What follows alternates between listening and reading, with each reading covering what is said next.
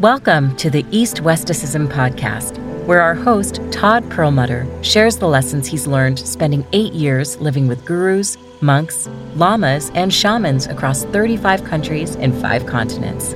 Join in the journey as he brings the best scientifically proven methods for living your best life from the East and the West straight to you. The path to peace, love, health, and happiness starts here. The question today is Can I meditate to find the root cause of a problem I have? And I would say that's the best way to find the root cause of a problem. Holistic means to look at the whole and to see the whole system and how it all works together. It's a sense of a higher consciousness, higher awareness, seeing patterns and how things relate is a much higher level of consciousness than focusing on isolated objects and seeing them as separate. And when we see how everything is connected as one, we are able to see how a problem was caused and we can remove the cause instead of necessarily doing something new that will create more problems down the line. So often, we don't remove what caused the problem, we address the symptoms.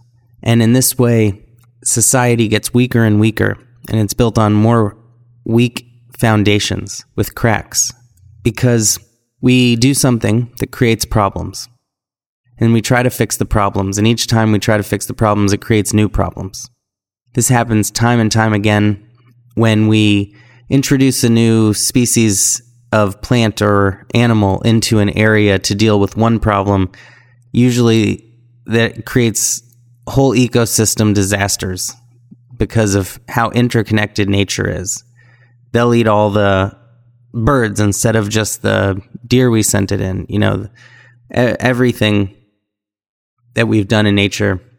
For example, preventing forest fires actually led to bigger, more unpredictable, unruly forest fires because forests need to rid themselves of brush at more periodic times so that it never accumulates so much that entire neighborhoods get burned down.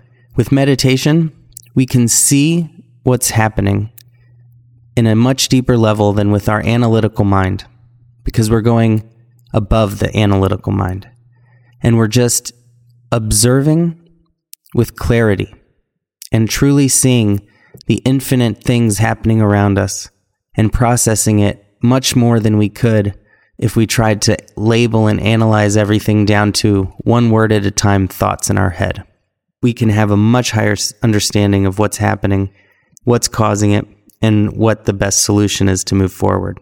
So just meditate on these problems by doing your normal meditation. And then in the middle of it, a few times, just focus on the problem in this deeply relaxed and heightened awareness state.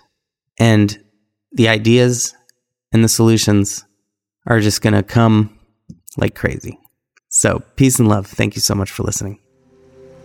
You were listening to the East Westicism podcast. Be sure to visit us at eastwesticism.org to join the conversation and receive enlightening emails. Until next time.